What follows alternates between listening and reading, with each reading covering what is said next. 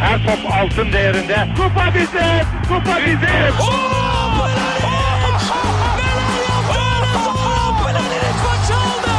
Dengeli de attı. İsabeti de buldu. Matta Fontaine.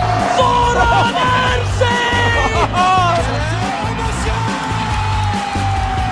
Dışarı çıkardı. Geldi, geldi, geldi.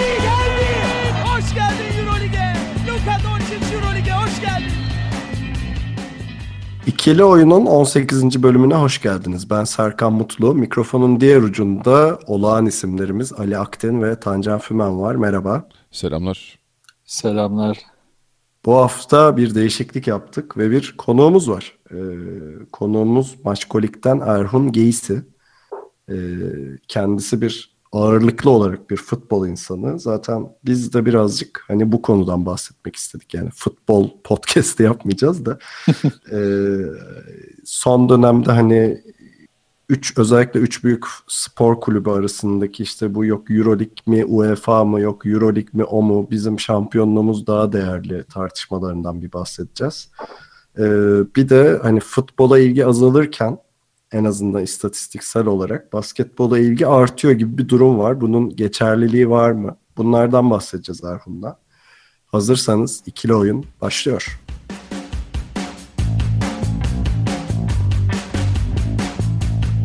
Erhun hoş geldin. Ne haber? Merhaba, sağ ol. Sen nasılsın? Sizler nasılsınız daha doğrusu?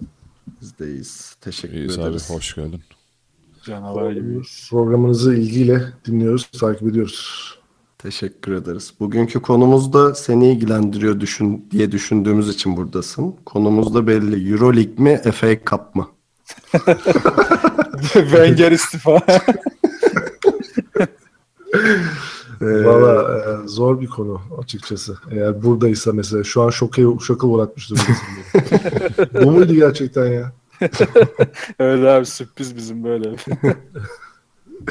Yok konumuz şu aslında hani Fenerbahçe'nin Euroligi kazanmasının artçı sarsıntıları Türkiye'de devam ediyor.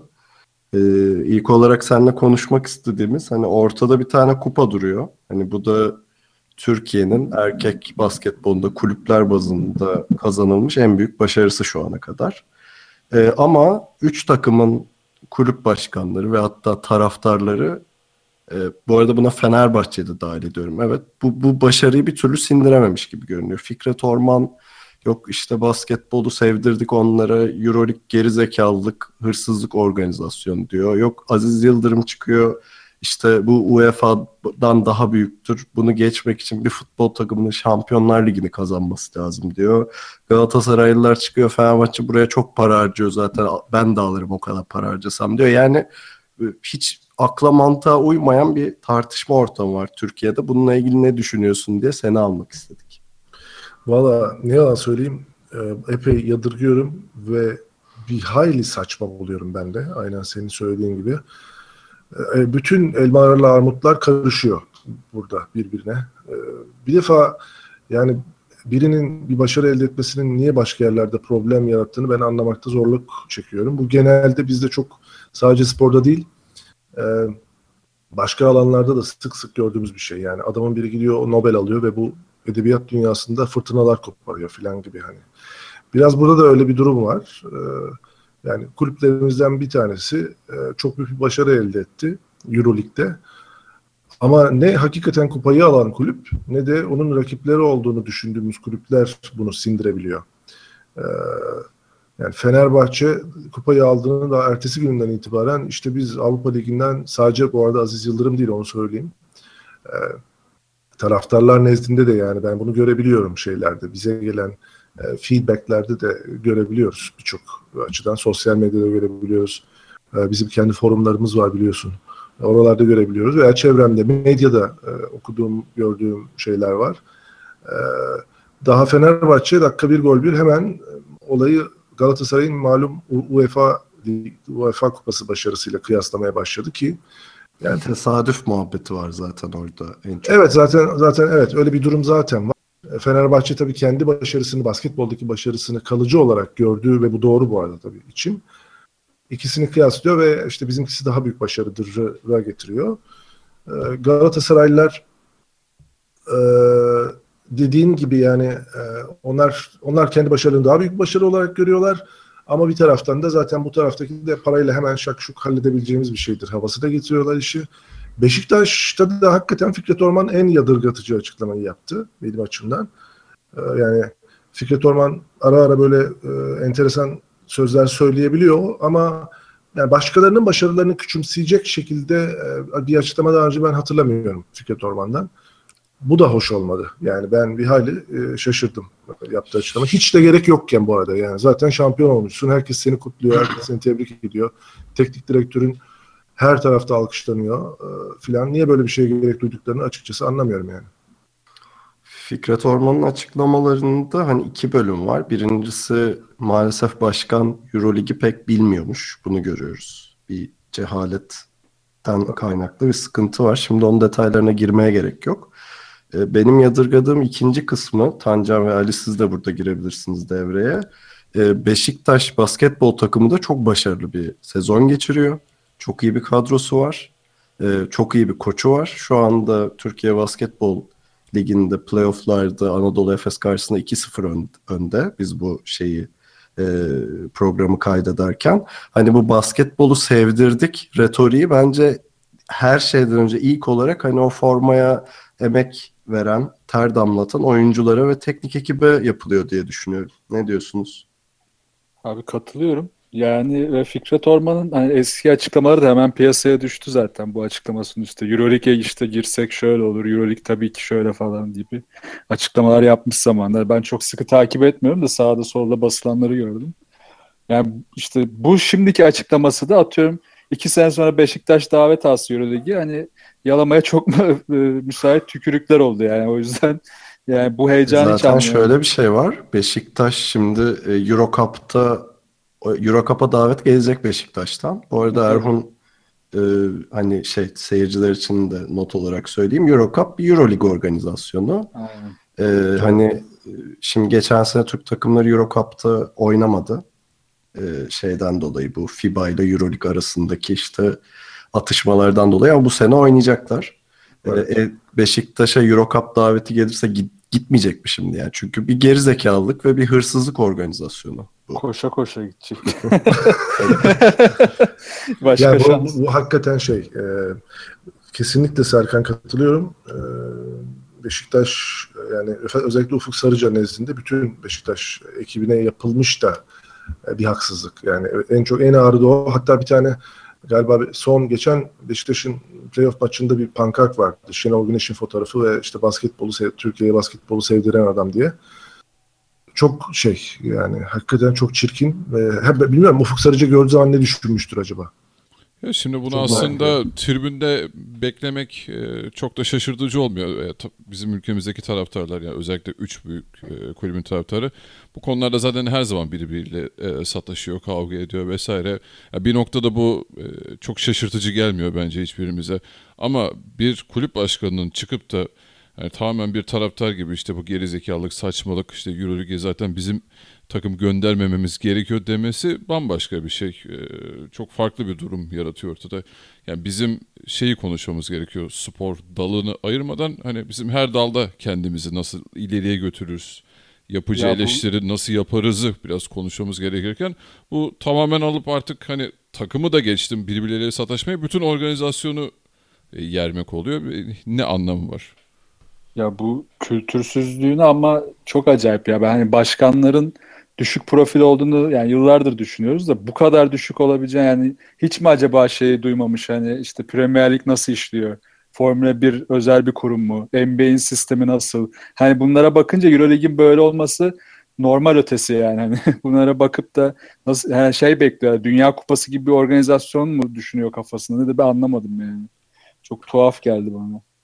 Peki Evet. Erhun, Türkiye bir e, hani hep söylenen bir şey vardır. Bir futbol ülkesi mi şu anda sence?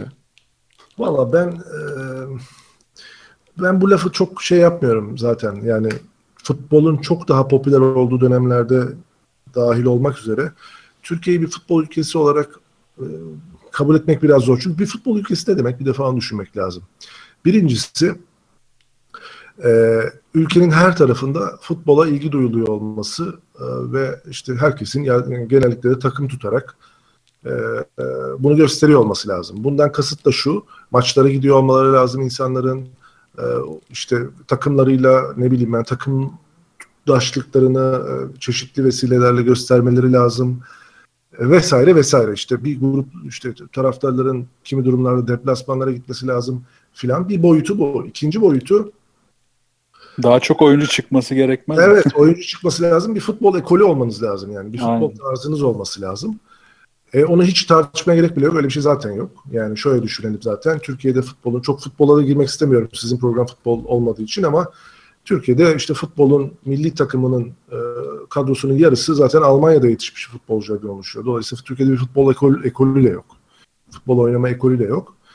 E, üçüncüsü şimdi yeni dönemde bir de şunu görüyoruz ki e, artık statlar da olmuyor. İnsanlar maçlara gitmiyor.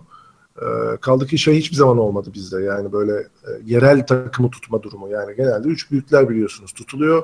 Yerel takım zaten tutulmuyor ya da ikinci takım olarak destekleniyor filan hani öyle gidiyor ve hatta genel olarak yerel kulüplerin zaten başarılı olması atıyorum en üst lige Süper Lig'e çıkması filan bazen böyle e, geçici ekonomik gerekçelere dayanıyor bazen siyasi gerekçelere dayanıyor ve işte o gerekçeler ortadan kalktığı anda pat diye o o başarıların bir kere de yani bir iki sene içerisinde silindiğini ve takım işte Süper Lig'de gördüğümüz takımı iki sene sonra birden ikinci, ikinci ligde görebiliyoruz. Bu demek ki e, böyle çok e, etli böyle bir e, futbol kültürümüz yok. Ben dolayısıyla buna çok katılmıyorum bu görüşe. E, ama bir futbol ülkesi olma, olmuyor olmamız futbola ilgi duymadığımız anlamına da gelmiyor. Nihayetinde net bir şekilde Türkiye'de en çok ilgi, ilgi duyulan spor da futbol. Yani bu ikisi birbirini e, ne derler ortadan kaldırmıyor bir taraftan da benim düşüncem. Ya bir yandan da şeye aç değil miyiz ya böyle aslında çok güzel bir nokta dedin. Yani Türkiye spordaki başarıya aç ama kulüpçülük ve yani o kültürsüzlük yüzünden bunu benimseyemiyor ve işte eksik kalıyor. Ve yani buna bağlı olarak da işte ilk sarıldığı şey şu oluyor işte Fenerbahçe'de Türk oyuncu yok. Ya işte az önce dediğin şey işte futbol takımlarında var mı? Yani orada da yok. ya Türk ya kimliğinde Türk yazması önemli değil. Yani biz geçen programda da biraz konuştuk. Mesela Bogdanovic örneğini vermiştim. 3 sene burada hani Fenerbahçe'ye verdiği katkı ve basketbolunu birden ona çıkarması tamamen burada oldu ve bu topraklarda bu ülkenin başarısı için oldu. Ama şimdi bugün Almanya'dan bir Türk oyuncu buraya gelse ilk bakacağı şey ben Barcelona'ya transfer olurum muhtemelen.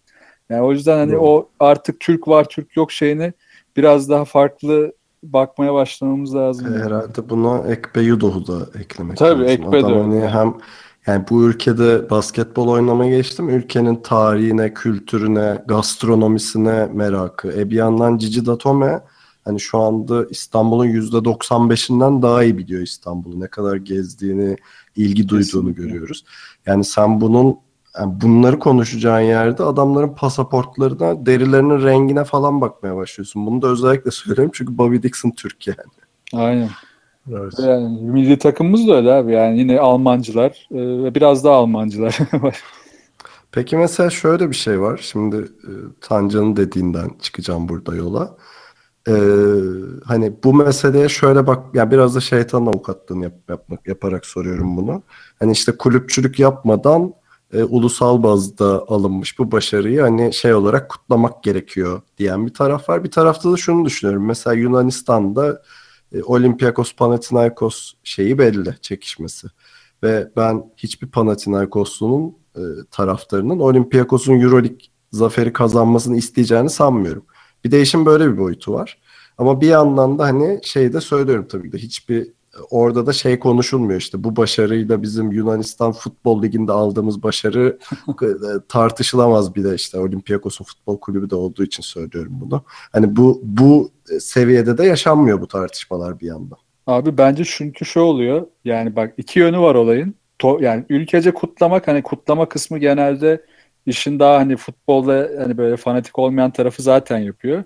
Ama Yunanistan örneği aslında güzel oldu. Orada ne oluyor abi? Olympiakos şampiyon olunca Panathinaikos daha çok hırslanıp onu geçmeye çalışıyor. Yani biz e, yukarıdakini geri çekmeye çalışıyoruz önüne çekmek yerine. Ki bu her dalda böyle yani. Bireyselde bile böyle. Yani atletizmde bile işte o yılların doping skandallarını çıkarken herkes birbirini aşağı çekmeye çalışıyor. O dopingli zaten, o bilmem neli zaten, o işte bilmem ne yapıyor. Yani bireyselden takıma kadar biz devamlı geri çekmeye çalışıyoruz. Ama Yunan örneğinde olduğu gibi Panathinaikos seçtim abi ertesi sene yatırım iki katına çıkarıyor.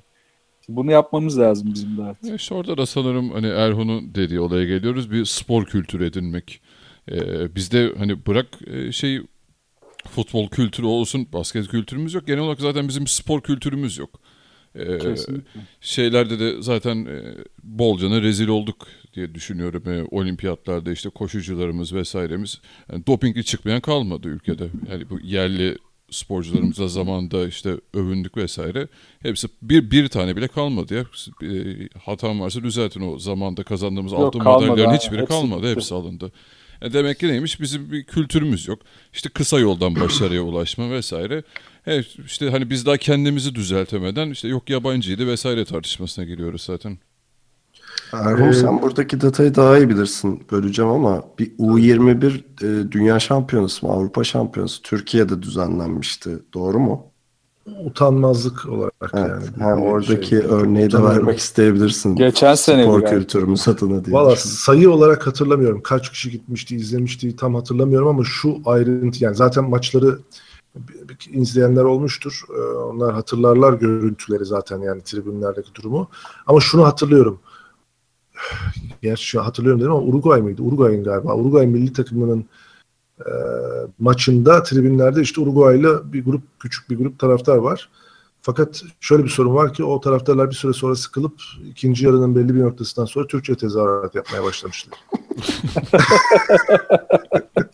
Süpermiş bir detay. Dolayısıyla işte bu yani Türkiye futbol ülkesi dediğin zaman mesele biraz e, bundan ibaret. Yani genel olarak spor kültürüyle ilgili ve birazcık da spor yöneticiliği meselesiyle ilgili çok ağır problemlerimiz var. Şunu da söyleyeyim. Kulüp adı falan vermeyeyim. Ama ki işim gereği tabii bir sürü kulüple iletişim departmanlarıyla olsun veya başka departmanlarla olsun il- ilişkilerimiz, iletişimimiz var. Ee, çok acayip şeyler gördüğümü söyleyebilirim. Yani çok e, ne gibi mesela? böyle bir yani taraftarlık ve fanatiklik konusunda gerçekten kendini aşmış adamları oraya profesyonel çalıştırıcı olarak pardon profesyonel e, çalışan olarak koyuyorlar. Oo. Yani sadece yöneticilerden bahsetmiyorum burada. Hani yöneticileri zaten hepimiz kamuoyunda biliyoruz değil mi? Yani çıkıyorlar, açıklama yapıyorlar falan ama alt kadrolarda da öyle vahim durumlar var. Yani kastettiğim şey e, mesela sosyal medyayı yöneten ekipler, mesela e, reklam departmanını yöneten ekipler vesaire vesaire. Onlarda da böyle bir yani şey var. Yani kör kör parmağın gözüne durumu var. E, dolayısıyla Oradan şimdi mesela biz diyoruz ya, Fikret Orman bizi çok yadırgatıcı bir açıklama yaptı. İşte Aziz Yıldırım nasıl böyle şeyler söyler filan. Ama çok aşağıdan da geliyor bu aslında. Yani aşağıdaki adamlarla konuştuğunuz zaman da zaten böyle bu ölçüde objektif olmaktan uzaklar. Yani tabanın Siz- talebi bu diyorsun. Evet biraz öyle. Aa, Oraya gidiyor. Tam yani. onu diyecektim ha. Tam böyle siyasi parti gibi tabana oynuyor demek ki herkes. Ya ya öyle ya da zaten aşağıyı öyle kuruyor. Yani onu da, onu da söylemek lazım. Tersten de işliyor olabilir. aynen. Tabii ki yani ama e, hakikaten şu anda kulüplerimizin e, yani Anadolu kulüpleri içinde de benzer durumlar bazı durumlarda var. Ama tabii esas büyük kulüplerde iliklerine işlemiş durumda zaten bu şey yani kör gözlü olma durumu. Ya hakikaten karşı tarafın realitesini görmüyor. Hiçbir şekilde görmüyor. Yani ne dediğinin farkında değil adam. Öyle şeyler var. Şimdi örnek vermek istemiyorum çünkü yani yanlış olur, doğru olmaz ama e, bunu yani içeriden net olarak size söyleyebilirim. Dolayısıyla şey yani yadırgadım falan diyorum ama açıklamaları hani bu yapılan açıklamaları bir taraftan da e, şimdi bu tarafına bakınca da e, normal. Normal yani. Yani e, mantıklı bir insan olarak yadırgadım ama e, şey diyorsun sosyal medyadaki tartışmalara baktığımda az bile diyorsun yani. E, aynen öyle. Ya bazen hani ina- şeylere inanamıyoruz ya böyle sosyal medyada işte bir takımın atıyor Fenerbahçe'nin Galatasaray, Galatasaray'ın Fenerbahçe'ye veya Beşiktaş'ın işte Galatasaray'a atıyorum yani. Böyle çok ağır giydirmeleri olduğu oldu. Hani bizde şey yapılamıyor ya malum. Kulüpler arası böyle doğru dürüst e, sosyal medyada mentionlı şeyler yapılamıyor. Başakşehir bir yapıyor. Bir, birazcık onlar çünkü öyle Çenebaz bir onlar şey biraz, evet. Evet. Ee, ama şey yok yani büyük takımlar bunu yapamıyor. Avrupa'da yapıyorlar. Bunu yapamıyor olmalarının nedeni çünkü hakikaten yapamıyorlar. Yani normal konuşamıyor adamlar. Öyle söyleyeyim size. Yani bir şey yani böyle bir iletişim kurduğun anda çok sert bir şey geliyor o taraftan. İki taraftan da hatta. Dolayısıyla ve bir taraf sert girince öbür taraf da sert giriyor. Ya ben şunu duydum. e, e, nasıl anlatayım size bir bayram e, döneminde e, belli bir türde bir iletişim kurmasını önerdik biz bir kulübe. Bizim de e, içinde bulundu, bulunabileceğimiz bir iletişim türüydü. E, o kulüp dedi ki ya dedi biz dedi bu aralar böyle şeyler yapmak istemiyoruz. Niye dedik? Ya dedi çünkü şey bu konularda bu böyle rakip takım vesaire gibi konularda artık çok fazla yumuşak olmak istemiyoruz. Eskiden çok yumuşaktık. Biz daha yumuşaktık ama hep bizim üstümüze geldiler. Artık biz de böyle sert onlar gibi de olacağız filan. Baya bunu bana yani açık açık ifade ettiler. Şimdi böyle baktığınız zaman yani zaten bunun içinden çıkmak çok zor oluyor. Doğal olarak bu durum yani düşünün şimdi bu e, kulüplerin kongrelerine yansıyor. Kongrelerde tepki olarak çıkıyor. O tepkileri yöneticiler alıyor, başkan alıyor filan. E bütün bunlarla doluyorlar. Ondan sonra da işte kameranın karşısına geçtiği zaman işte bu laflar çıkıyor. Yani aslında durum budur. Ki aslında orada şeyde e, basketin de bir farkı şu var. E, hepiniz takip ettiyseniz e, Twitter'da falan görmüşsünüzdür. İşte Fenerbahçe Final Four'a kalınca bile e, Euroligi alınca işte Banvit Şampiyonlar Ligi'nde final oynadı vesaire. E, basketbol hesaplarında aslında çok güzel bir paslaşma vardı kulüpler arasında. Hep iyi dilekler, evet. şey, tebrikler falan bayağı döndü kulüpler arasında. Ya çünkü basketbolu gerçekten basketbolu bilen insanlar yönetiyor ee, şeyde e, bu hani bazı hani üç büyüklerde genel olarak değil mi ve bu şey olarak da böyle federasyon olarak da böyle sonuçta Türkiye'de Basketbol Federasyonu'nun başında hani Türkiye'nin basketbol efsanesi olan e, işte Hidayet Türkoğlu var. Onun dışında Fenerbahçe'ye baktığımızda geçen bir yazıda gördüm bunu. Fenerbahçe'nin basketbol şubesinin yönetim katında yani e, futbol şubesinden daha fazla insan var ve yetkinlikleri çok daha fazla. Zaten e, şey kulüpte GM diye bir kavram var. Başında da işte Gerardini var. Hani e, oradaki şey profesyonellik e, futbolu kat be kat geçmiş durumda. Şimdi az sonra ikinci bölümde şeyi konuşacağız zaten. Hani Türkiye'de futbola ilgi azalırken acaba basketbola ilgi artıyor mu diye bir konuşmamız olacak. E, acaba gerçekten de e, basketbol kulüpleri ve basketbol organizasyonları daha mı profesyonel şekilde yönetiliyor e, Türkiye'de? Bu konuda ne düşünüyorsunuz? Bunu açmış olayım. Ya kesinlikle ama hani yönetimde şu da oluyor. İçinden geldikleri için basketbol hem de bildikleri için olaya daha teknik ve işte daha e, nasıl diyeyim oyuncuların saha içindeki hareketlerini daha iyi analiz ederek bakabiliyorlar.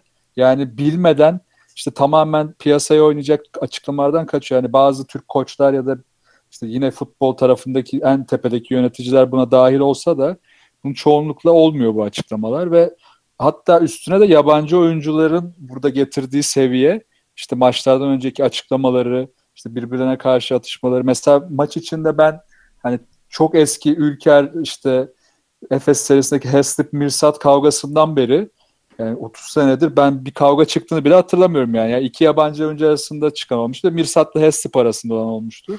Yani Türkiye'de saha içinde basketbolda kavga çıkması bile çok çok çok düşük ıı, seviyelerde. Yani bu da yine oyuncuların getirdiği o kültür, yine yöneticilerin oyuna hakim olması hani saha içindeki ya kimse ona çıkıp şey demiyor işte. Bizim o işte skandal e, kara lekemiz işte git ayağına bas hareketi yapmıyor kenarda ya da işte bu oyuncuya karşı çok sert oynayacağız, sinirlendireceğiz oyundan attıracağız gibi bir taktik verilmediğine yüzde doksan inanıyorum. Yani o yüzden de bu sistem böyle işlediği için de tepede, tepenin de yönetmesi böyle bir yapıyı daha kolay oluyor. Peki Erhun dün izledim mi bilmiyorum. Fenerbahçe Doğuş serisinin son maçı vardı. Darüşşafaka Doğuş serisinin. Şimdi Tancan bu tartışma falan deyince aklıma geldi. İşte Vanamaker'la Bogdan Bogdanovic arasında böyle bir maç boyu bir sürtüşme vardı. Hatta bir maçın bir anında Vanamaker biraz da kasıtlı olarak e, elindeki topla işte yandan oyuna sokmaya çalışıyordu. Bogdan'ın suratına vurdu falan öyle bir e, garip şeyler oldu. Maçtan sonra muhabir şeyi sordu hani Vanamaker'la böyle bir e, şey durumunuz oldu diye. Yani maç içindeki bir şeydi. Maçlarda böyle şeyler olabiliyor. Önemli değil deyip geçti. Bu Türkiye'de futbolda olsaydı atıyorum bir Fenerbahçe Beşiktaş maçında neler yaşardık? Buyur. Valla eyvallah sıcak patatesi bana bırakmış oldun. Ee, yani şey e, tabii ki de hiç karşılaştırılacak bir durum yok. Deminki konudan geleyim sonra buraya geleyim. Ee, basketbol şubelerinin görece daha profesyonel yönetiliyor olması durumu. Ee, bu bir taraftan ironik bir şey çünkü onlar amatör şube olarak da kabul ediliyor. Yani profesyonel şube sözüm ona futbol şubesi diğerleri amatör şube kabul ediliyor malum hala. O ayrı konu ama e, şöyle bir durum var. Basketbol şöyle bir avantajı var futbola kıyasla. O da şu. Başkanlar basketbolu bilmiyor. Bilmedikleri için e, ya biz buna karışamayız havasına daha giriyorlar. Yani bu işi işte bilenine verelim havasına daha kolay giriyorlar. Futbolda öyle bir şey yok. Yani Aziz Yıldırım Fenerbahçe örneği. Aziz Yıldırım uzun yıllardır futbolu Ali Şen'den daha iyi bildiğini anlatmaya çalışıyor herhalde. Öyle tahmin ediyorum yani. yani Ali Şen'in de hani öyle bir iddiası vardır ya Fenerbahçe'nin başka bir efsane başkanı olarak. İşte futbolu herkesin iyi bilir. Hakikaten sorsan çok iyi bilir. Yani birçok teknik direktör teknik direktörden daha iyi bilir. Ve bu da işte kulüp yöneticiliği anlamında o kulübe zarar verir. Aziz Yıldırım'ın da böyle bir şeyi var. O da futbolu herkesin iyi bildiğini ya da en azından çok iyi bildiğini düşünüyor. Ve dolayısıyla da e, birebir her şeyi bizzat yönetebileceğini düşünüyor ve yapıyor. Böyle yapıyor. Bu arada bir dönem denedi o departmantasyonu. Neydi Fenerbahçe'ye bir adam geldi. Teraneo. Teraneo. Ama işte evet. oralarda da zaten o işlerin bitmesinin nedeni de hep bu oldu. Evet. Yani bir şekilde adamların işine karıştı. Zaten biliyorsunuz bu soyunma odasına inme falan. Mesela hiç basketbolda böyle bir şey duydunuz mu? Yok hiç Ben duymadım yani böyle. Soyunma odası, basketbolda soyunma odasına inen başkan. Abi Fener iki buçuk aydır yenilmediği için anca tebrik etmediler zaten. evet herhalde öyle. Ama yani basketbolda diğer kulüplerde de ya da Fenerbahçe'nin de başarısız olduğu dönemlerde böyle bir şey duymadım yani ben açıkçası. Yok, problem olduğunda işte da şey, bile yaşanmıyor öyle şeyler. Aynen kesinlikle.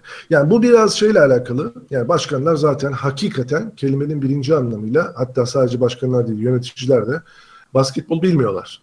Bilmemeleri bir avantaj. İkinci avantajı da tabii ki de basketbolun görece gözlerden ırak bir spor olması futbola kıyasla tabii ki. Ee, ve dolayısıyla e, başarısızlıklar yaşandığı zaman buna yönelik tepkinin e, belli bir ölçüde kalması.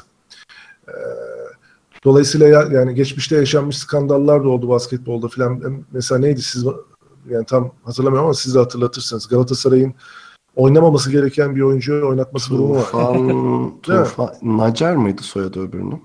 Dünyanın en saçma şey. Ya Çok şey... garip değil mi? Şimdi mesela futbolda böyle bir şey olduğunu düşünebiliyor musunuz? Tufan Ersözlü Emre Nalgar mıydı pardon? Erdal mıydı? Ne pardon özür dilerim.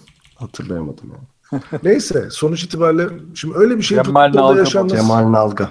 tamam. Doğru doğru tamam doğru ben de şey yapıyorum. Neyse bu bütün bunlar futbolda yaşandığı zaman e, ortaya çıkan tabloyu düşünün. Bir de basketbolda yaşandığı zaman ortaya çıkan tabloya bakın. E, yani bu açıdan baktığımızda açıkçası şey e, gayet normal basketbolun burada bir avantajı var. Ama bu avantajı kullanan kulüp var, kullanmayan kulüp var. O da ayrı mesele. Yani mesela Galatasaray son zamanlarda bunu pek değerlendiremiyor ama o biraz onların genel olarak yönetim sıkıntısı yaşıyor olmalarıyla alakalı. Yani basketboldan da bağımsız büyük sıkıntılar yaşıyor olmalarıyla evet. alakalı bence.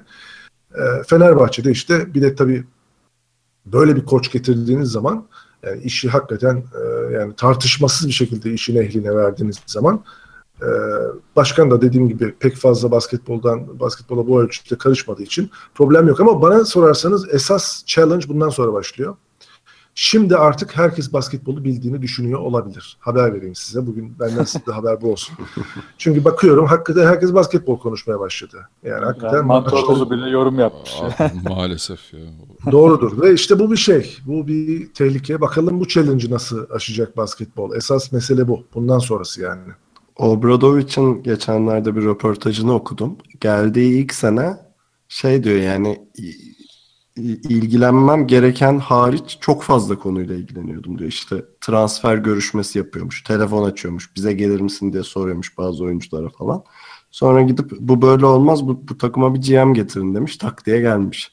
Hani orada biraz Fenerbahçe'nin dediğin gibi bir koç avantajı da var. Ama e, sonuçta belli ki yani bir organizasyon olarak Fenerbahçe, biz zaten bu başarıyı şey diye sunmuştuk. Fenerbahçe basketbol projesi hani climax'ine ulaştı Euroleague zaferiyle beraber. Çünkü bu, bu bir projeydi gerçekten. E, hani bu projenin gerçekleşmiş bir prototipi var önünde. E, demek ki bütün kulüplere bu yönde bir ilham verecektir diye düşünüyorum. Ya bu zaten bence çok e, önemli bir fırsat her kulüp için. Türkiye'deki bütün e, basketbol kulübü. Hatta bunu belki futbola bile uygulayabilirsin kısmen ama ya Obradovic'in zaten en büyük artısı buydu. Sadece iyi bir koç değil, bütün organizasyonu e, inanılmaz seviyelere taşıdı. E, yani o organizasyon içinde hangi kalemlerin olması gerekiyor, kimlerin, ne tarz adamların olması gerekiyor çok iyi gösterdi bunu herkese. Ee, şimdi tabii sonuçta her yerde Obradoviç kaynamıyor. Ee, hani biz de bir tane getirelim diyemiyorsun diğer takımlar açısından. O yüzden Fenerbahçe'de şu an e, mükemmel işleyen bir sistem var basketbol e, şubesi içerisinde. Hani diğer kulüplerinde e, bir şekilde hani bu yönde yatırım yapmayı düşünüyorlarsa ki hani defalarca da söyledik işte Galatasaray'ın yeni bir basketbol salonu projesi var ki bu hani o türbünün havasını değiştirmek açısından işte bir basketbol seyircisi yaratması açısından çok önemli. E, işte organizasyon anlamında da eğer e, bu örnekler uygulanmaya başlanırsa e, çok da tabii e, iyi seviyeler görürüz. Şimdi kısa bir ara verelim. Aradan sonra Erhun'un bahsettiği tehlikeyle devam edeceğiz. Hani basketbolun daha da göz önünde olması durumuyla alakalı devam edeceğiz.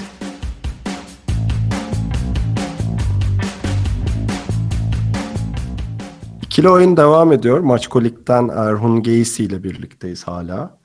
Ee, Erhun az önce bir tehlikeden bahsetmiştin. Artık basketbolun daha görünür olması ve bunun hani etkilerini işte özellikle üç büyük kulüpte nasıl hissedeceğimize dair. Şimdi bir şey söyleyeceğim. Ee, mesela Çaykur Rizespor'un teknik direktörü Hikmet Karaman'a mikrofon uzatılıyor. Ee, diyor ki Obradoviç güzel dedi, savaşmadan maç kazanılmaz. Aykut Kocaman Aykut Kocaman işte Ahmet Ercanlara röportaj vermiş. İşte savunma oyunu oynatmakla suçlanıyor hep Aykut, Aykut Kocaman Fenerbahçe'de. E, Obradoviç de öyle oynatıyor diyor. Ondan sonra şaka yapmıyorum bu arada. O zaman Ee, Steve Kerr'e ne sonra- diyecekler çok merak ediyorum. Sonra ne bileyim Ahmet Çakar çıkıyor işte televizyon programında Obradoviç bu kadar iyiyse niye NBA'ye gitmiyor diyor. Hani ortalık toz duman olmuş durumda. Sen doğru dedin tehlikenin farkında mısınız diye. Farkında mıyız Erhun? Valla bilmiyorum siz farkında mısınız ama ya bu bir tehlike ama bir taraftan da iyi bir şey işte. Bir şekilde artık e, bu tarafa da yönlenmiş olan bir ilgi nihayetinde. E, ama bu arada hakikaten bu, bu kadar da garip yani. Yani basketbol çok bundan da çok daha bile önemli olsa yine de bu kadar da çok bir basketbol koçunun e, yaklaşımının futbolda sürekli ele alınması zaten garip her şeyiyle yani. E, bir yer hatırlıyorum Ergin Ataman'ın Galatasaray futbol takımına geçsin falan diye böyle bir hatırlıyorsunuz Evet. değil mi? Yani ara ara Evet, hatta evet. gündeme gelir. O Kendi kendi, kendi söylemiş bu onu, arada. evet. Yani e, ne alakası var canım? Yani biri basketbol, biri futbol aslında. O kadar da değil yani tabii ki. Ama şey, e, böyle bir durumunuz var artık. Yani basketbol daha fazla göz önünde. Özellikle Fenerbahçe'de öyle ama bence e, yükselecek, yükselen bir değer olarak Beşiktaş'ta da öyle ve Galatasaray'da da en nihayetinde toparlanma olacaktır önümüzdeki yıllarda. Öyle tahmin ediyorum. Mecburlar çünkü. Yani rakipleri böyle gittiği sürece bir formül bulmak zorundalar. Tahmin ediyorum e, biraz daha e, sponsorluk anlaşmalarını falan daha geliştirerek, biraz daha oraya yatırım yapabilir duruma gelerek e, bunu e, bu konuda biraz rakipleriyle yarışabilir durumda olacaklar. Ama öyle ya da böyle olacaktır. Benim düşüncem o. E, fakat burada herhalde bir şey sorusu var. Yani sen bunu bu netlikte sormadın henüz ya da belki birazdan soracaksın bilmiyorum ama ya futbola olan ilgide bir azalma görülüyor. Basketbolda da bir yükselme görülüyor. Bu kalıcı bir şey mi filan hani bunları konuşmak gerekiyorsa eğer bence onun için biraz henüz erken. Şundan ötürü e, bir e, bir insan e, yani aşk meşk meseleleri de dahil olmak üzere insan ilgi duyabilir. Birden fazla kişiye aşık da olabiliyorsunuz. Birden fazla sporu da sevebiliyorsunuz. Yani bu fut, yani basketbola olan ilginin artması futbola olan ilgiyi düşürecek bir şey olarak ben görmüyorum. Ee, birinci konu bu. İkinci konu şu, e, ya bir sene, iki sene hatta üç sene yaşanan bir duygu yükselmesi e, bütün tarihi etkileyecek bir şey mi değil mi onu çok kolay bence e, söylemek mümkün değil. Yani o biraz şeye giriyor. Hava durumu, iklim e, ayrımına giriyor. Yani hava durumu dediğin şey işte seneden seneye ya bu sene daha sıcak, bu sene daha soğuk falan diyebiliyorsun. Biraz basketbolla ilgili durum belki şu an öyle de olabilir bilemeyiz. Ama işte iklim değişikliği mesela iklim değişikliği oldu mu işte ne bileyim 10-15 senelik gözlemden önce onu söyleyemiyorsun. Şimdi böyle bir şey bu biraz yani insanların artık bundan sonra daha çok basketbola mı ilgi duyacaklar, futbola olan ilgi azalacak mı'nın yanıtı bence henüz verilemez. O kadar erken, yani çok erken şu an bunun için benim düşüncem. Tabii ama biraz istatistiğe baktığımızda şu kesin yani futbol taraftarı yüzde olarak inanılmaz bir düşüşteyken yani Beşiktaş taraftarını hariç tutuyorum bunda. Çünkü Beşiktaş özel bir dönemden geçiyor. İki senedir şampiyon oluyor. Zaten ortalama olarak herhalde en yüksek taraftara sahip şeyde. E, statta Beşiktaş.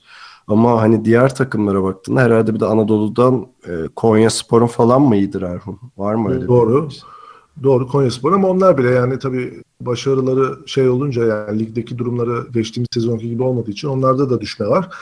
Ee, ama e, bunun tersi de doğru yani Fenerbahçe'deki mesela ilgi de basketbol tarafındaki ilgi de başarıya bağlı bir ölçüde yani önemli ölçüde hatta.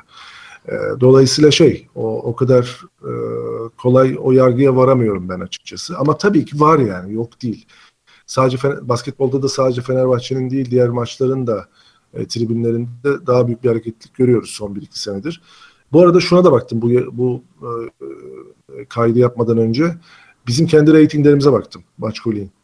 Zaten bir sonraki sorum o olacaktı. Hani sizin taraftaki şeyler nasıl diye, tepkiler nasıl diye.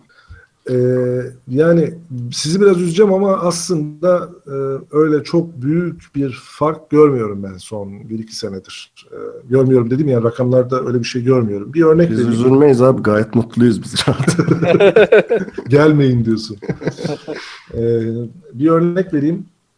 Fenerbahçe Olympiakos maçı bu son bir ayın en çok ziyaret edilen şeylerine baktım ben. Maçlarına. Bizim Maç Kuli'nin sayfasında maç sayfaları var. En çok ziyaret edilen maçlarına baktım. Futbol, basketbol karışık baktım. Neresinde duruyor mesela Fenerbahçe Olympiakos maçı diye baktım. En çok ziyaret edilen son bir ayda 24. maç. Kasımpaşa Rize Spor futbol maçından hemen sonra geliyor.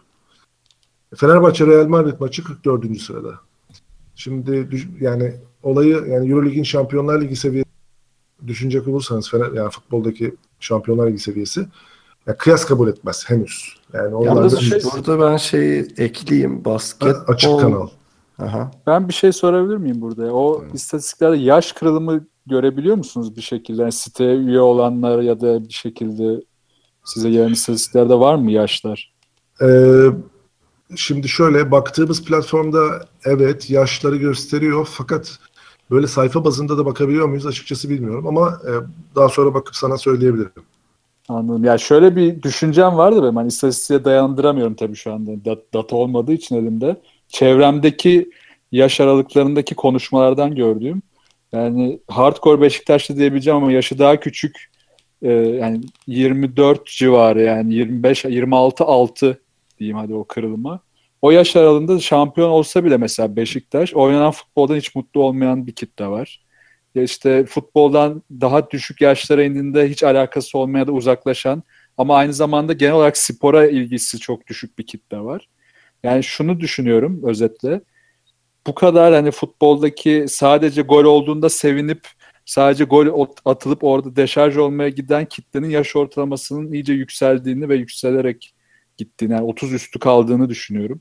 Yani alttan gelen bize kalacağız yani alttan gelen şey yani, yani düşüş aslında biraz öyle bakmak lazım. Yani şu anda bir düşüş yok ama gelecek adım adım hani bu düşüşe yol açıyor gibi geliyor bana. Evet, biz de orada yalnız kalabiliriz tabii. ya herhalde e, Türkiye'den spor seyircisi, basketbol, futbol ayırmadan söylüyorum. Yani başarı kıstasının bir bir daha düşünmesi gerekiyor gibi geliyor bana. Mesela şimdi yüreğinize hançer saplayarak bir Arsenal örneği vereceğim. Evet. Yani Arsenal en son ne zaman şampiyon oldu Tancan? 2004, 2003-2004. tamam yani kaç 13 sene olmuş 13 yani sene. ama hani Fenerbahçe 13 sene şampiyon olamasa e... kan gövdeyi götürür. Aynen. ama bir yandan orada bir taraftar kültürü var, takıma bağlılık vesaire var. Hani e, bence biraz daha şunu düşünmek gerekiyor. Asıl sorun belki de Türkiye'de futbol kalitesi. Yani çünkü ben uzun zamandır futbolu çok daha az takip ediyorum ama daha az takip etme sebebim e, herhangi bir takımın başarısı ya da başarısızlığı değil. izlediğim şey çok sıkıcı yani. Erhun şimdi hani ekmek teknene e, şey yapmak istemiyorum ama. Ee, yok canım ben de aynı fikirdeyim yani kesinlikle. Ya zaten şey canım yani bir defa tribünler tribünlerin bu kadar boş olması her şeyden önce at- atmosferi öldürüyor. Yani önce sahaya bakmadan önce tribünlere bakmak önemli. Atmosferi ölü bir spor. Genelde sıkıcıdır. Yani televizyondan izleyenler bile atmosferi e, zayıf olan mesela teniste bile bu böyle ya. Yani şu arada mesela Roland Garros var. Alt turlar daha zevksizdir çünkü e, çoğu zaman tribünler yarı yarıya ya doldur ya değildir filan. Üst turlarda maçlar daha keyifli hale gelir.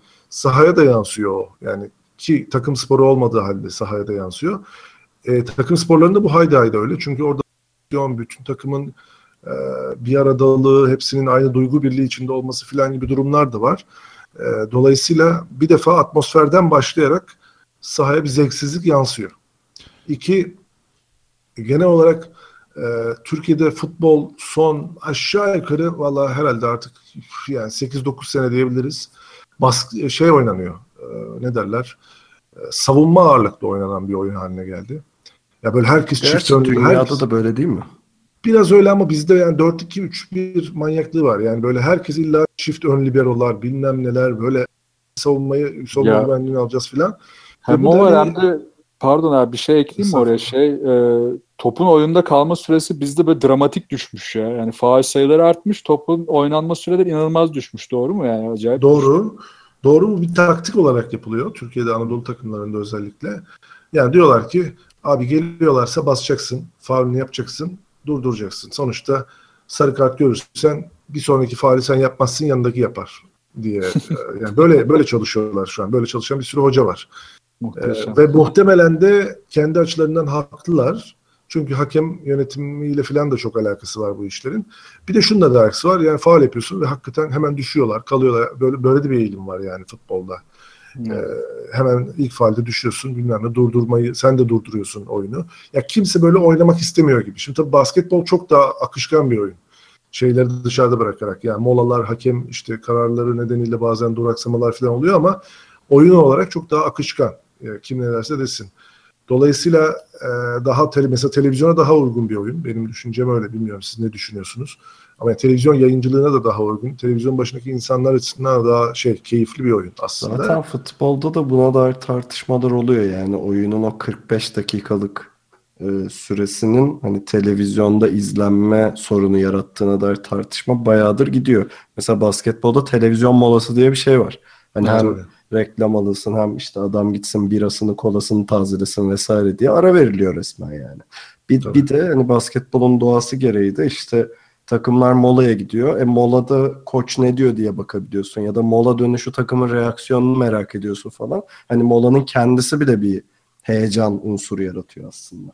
Ya bu yine şeyle de ilgili sanki biraz. Yeni nesil de örneği verdim demin de yani işte mesela o Erhun da başta işte konuşuyorduk programdan önce. İşte artık programların kesilme süreleri işte aralara işte dinlenme süreleri ya da araya müzik almak için geçen süreler işte 10 dakikalara kadar iniyor. Ya da işte YouTube'da videoların işte iz, odaklanarak izlenme süresi atıyorum 3 dakika 4 dakika gibi. İşte genç nesil LoL oynuyor mesela. Heriflerin o orada o kadar hızlı akıcı bir şeye bile hani 15 dakikada bitip bir an önce sonucunu görmek istiyor. Yani orada odaklanmalar yani o sürelere inmiş durumda.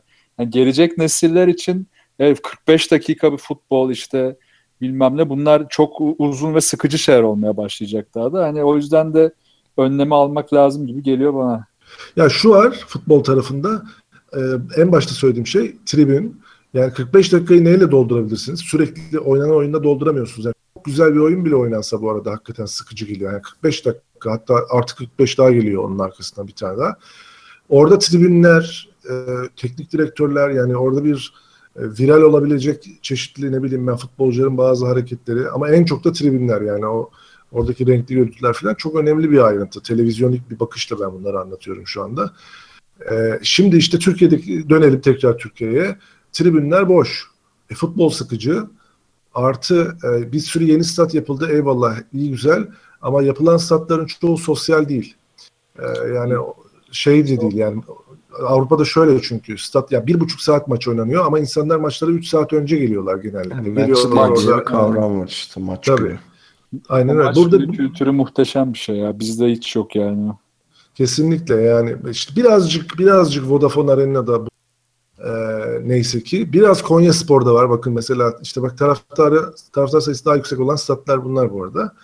E, orada da çünkü ben gitmedim bu arada ama birazcık e, Anadolu'nun geneline göre daha farklı olduğunu herkes söylüyor gidenler. E, ama ha Fenerbahçe'nin de şöyle bir şansı var. E, şey stat çok merkezi bir yerde. Yani İstanbul'un keyifli bir noktasında. Yani stada son anda gidebiliyorsunuz sonuçta. Herhangi bir yerde keyif keyifli bir yemek yiyip e, maça gidebiliyorsunuz. Dolayısıyla Fenerbahçe'nin öyle bir avantajı var. Onu kullanamıyorlar şu anda bu sezon ayrı mesele ama bir de o var. O kadar. Mesela Galatasaray TT Arena artık yeni adıyla daha doğrusu Türk Telekom Stadyumu e, öyle bir yer değil. Yani daha şey çok desantre bir yer. Hani gitmesi de gelmesi de zor. Gittiğin zaman orada fazla yapacak bir şey yok filan. E, bütün Şimdi- bunlar olunca ne oluyor? Ya ben hafta sonu yarın pazar filan, öbür gün pazartesi. Şimdi hafta sonum var benim. İşte çoluğum var, çocuğum var. Oraya gideceğim. E ne yapacağım şimdi ben orada 2 saat, 3 saat geçirip? Yani maçtan başka hiçbir şey görmüyorum gibi bir durum var. İşte Galatasaray herhalde biraz onu düşünerek salonu işte stadın yanına yapalım. Hani maçları da muhtemelen işte aynı günlere denk getirip federasyonla falan konuşup belki öyle bir şeye gidebilirler. Bilmiyorum bu kadar vizyonu düşündüler mi ama. Bu arada kültür yaratmaktan falan bahsediyoruz da bir de şu da var. Ee, mesela bir son 2-3 senedir biz de bayağı maça gittik. Fenerbahçe'de bile bu hani basketbolda özellikle son 2 senesinde altın çağını yaşıyor. Fenerbahçe'de bile bu aslında tam oturmuş değil. Ee, biz özellikle Serkan'la mesela e, gidip böyle bomboş salonda rahat rahat yayılı yayılı izlediğimiz bayağı bir maç oldu. Ki Yani e, lig maçları evet. Evet e, ama bir maç seçicilik yine var Fenerbahçe'de bile. Hani Fenerbahçe örneğini şundan veriyorum. E, dediğim gibi altın çağını yaşayan bir kulüp var iki senedir. E, Fenerbahçe'de bile bir durum var ama diğer taraftan mesela e, İspanya'ya bakıyorsunuz. E, Real Madrid'e, Barcelona'ya ki bunlar futbolda da dünya devi ve futbol e, şu an en üst e, düzeyi oralarda varken bile e, basketbol salonlarını e, onlarla eş değil. Hani futbolda kötü gittik de basketbolla ilgilendik e, diye bir durum da yok. E, basket takımları kötü olsa ki bile e, Barcelona bu sene gerçekten kötü durumda. Salonları her daim doluyor. E, Abi bunda ama şeyin de etkisi vardır kesinlikle. Barcelona'nın nüfusu kaç? 1 milyon mu ne? Dünyanın en rahat şehri. E sen. İstanbul'da Ataşehir'e git bakalım. Yani haftada bir gitmeyi göze alıyorsun. Çok Fener- değişken var orada ya. için e, haftada 3 tane maç oluyor yeri geldiğinde. E, maç seçiyorsun tabii ki de yani. Bu, bu bence normal çünkü Fenerbahçe bu sene bütün kombinelerini sattı şey tarafında yani o ilk katta yani ko- satışa çıkan Yarı bütün yarıya kombineler sattı. satıldı. E, ama şey dolmuyor yani adam kombinesi olduğu halde gitmiyor işte.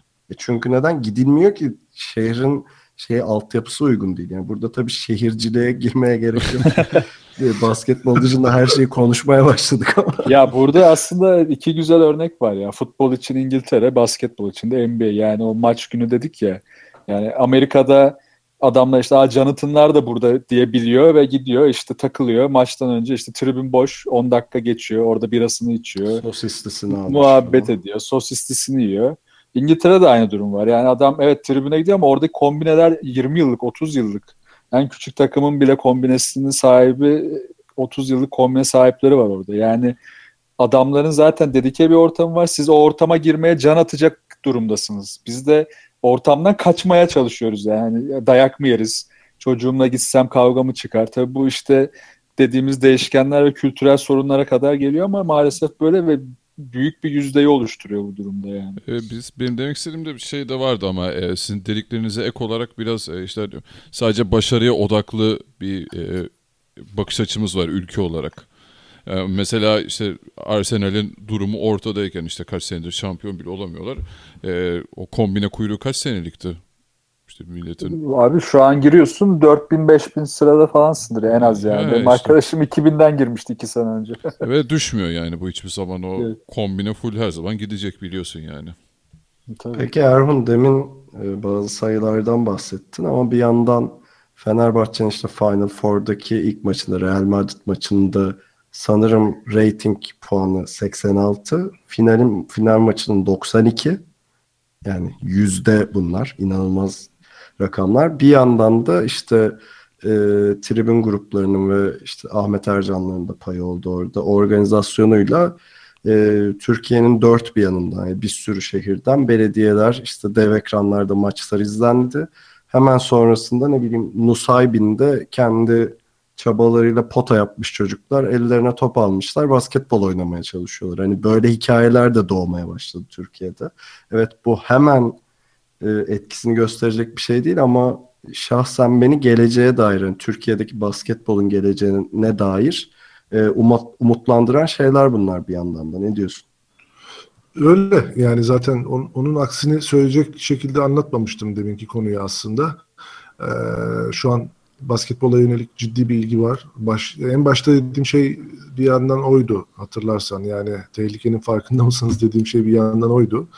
Ee, şu an artık e, basketbol e, özellikle dediğiniz gibi küçük çocuklar gençlerde e, gençler açısından bir tercih durumuna geldi. geldi. Yani eskiden bizim çocukluğumuzda basketbol bir tercih konusu değildi. Benim çocukluğumda mesela. Yani futbolun yanında bir de basketbol yoktu. Öyle bir şey yoktu. Şimdiki çocuklarda öyle değil bence. Yani ben buna dair bir anı anlatabilir miyim? Tabii. E, lisede ben futbol takımındaydım. Yani babam beni futbol takımına yazdırdı. İşte lisanslı futbol oynadım birkaç sene. Ya sonra işte malum futbolcu olacağım yok. Bıraktım futbolu. Sonra ne bileyim 18 yaşımda mı ne elime bir basket topu alıp ba- şey basket oynamışımdır. Bir baktım basketbolu futboldan daha iyi oynuyormuşum. Haberim yokmuş yani. Hani işte. bizim zamanımızda gerçekten böyleydi. Yani şu anda da iddialıyımdır basketbolu futboldan daha iyi oynadığım konusunda yani. Ama şey, şeyde e, Futbol Federasyonu'nda adım yazınca lisansım çıkıyor bunu da belirteyim.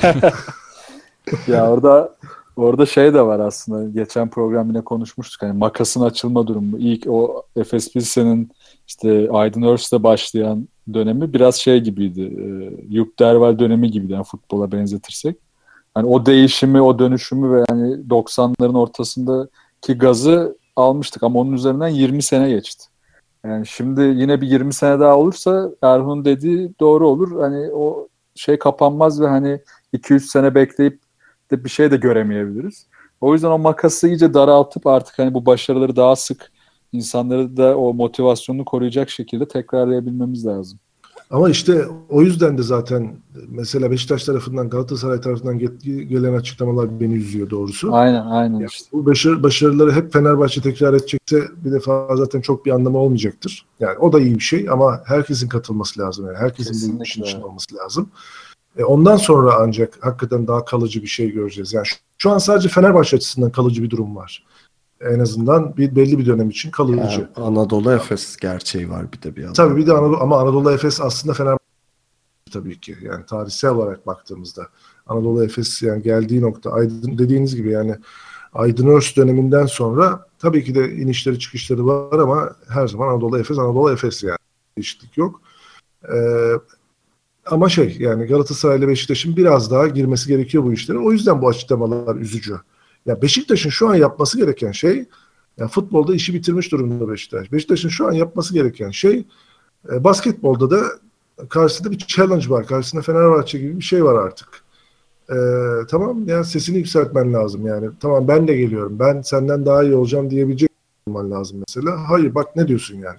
Hiç olacak iş değil ya hakikaten. Bu arada Beşiktaş'ın da bir salon projesi var. Zaten akatlar spor kompleksi kaç? 3000 kişilik falan mı? Ya, Biliyor musunuz? 3500 müydü öyle bir şeydi. Yani öyle çok bir ufak bir şey. Öyle bir salon projeleri falan da var. Hani şey başkanın söylediğiyle geçmişte yaptıkları zaten birbirini tutmuyor. Beşiktaş'ın bütçesini tam bilmiyorum ama çok kötü bir bütçesi de yok zaten. İyi bir kadrosu var, iyi bir koçu da var. Hani geleceğe dair yatırımları var şu anda ama tabii yani şu anki durum yani şöyle orada şu yaşanıyor kesinlikle. Beşiktaş e, futboldaki iki sene üst üste gelen şampiyonluğuna Fenerbahçe'nin başka bir koldan gölge düşürmemesini istiyor. Aslında hani yaşanan e, kavganın sebebi bu yani tam olarak. Yoksa öyle şaşırmaya, üzülmeye gerek yok bir yandan da. Evet, Ki öyle bir gölge de yok yani kendileri yaratıyor bence. Ya. Öyle Evet. bir ortam yok yani. Hele Erhan'ın verdiği sayılara bakarsak hiç yok.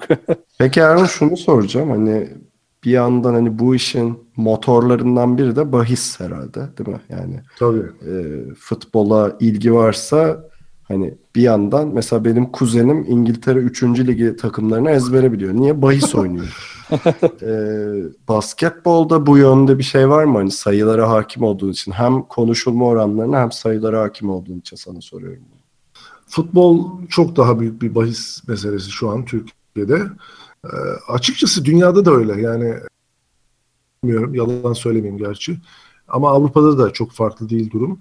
Ee, futbola bahis anlamında çok daha büyük bir ilgi var diğer sporlara kıyasla.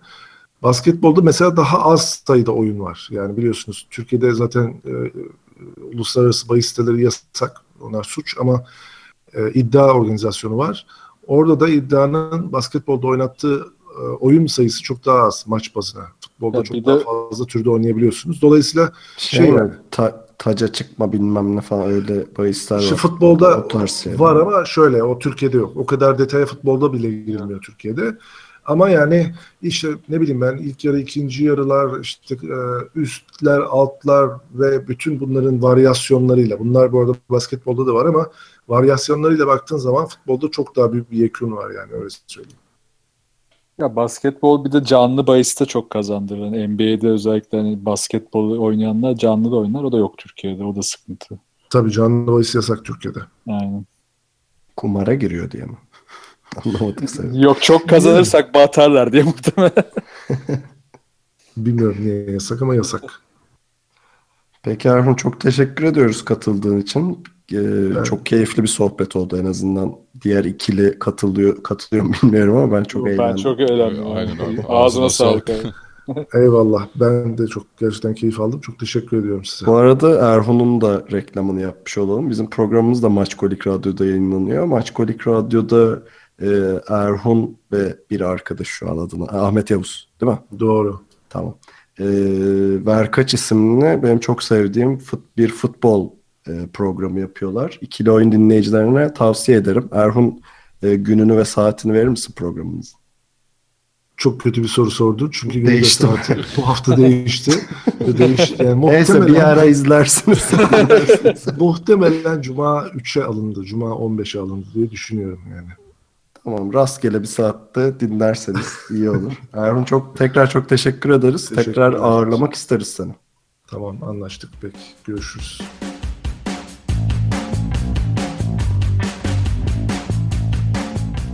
İkili Oyun'u dinlediğiniz için teşekkür ederiz. Bizi her zaman olduğu gibi ikilioyun.com adresinden ve İkili Oyun Twitter hesabından takip edebilirsiniz. Ee, aynı zamanda Maçkolik Radyo'dayız. Her pazartesi akşamı saat 7'de ve salı akşamı tekrarımızda Maçkolik Radyo dinleyicilerine de sesleniyoruz. Ee, ve yine her zaman olduğu gibi biz sizden bizden haberi olmayan bir arkadaşınıza bizi önermenizi rica ediyoruz. Haftaya yeni konu ve belki de konuklarla görüşmek üzere. Hoşçakalın, kendinize iyi bakın. Hoşçakalın.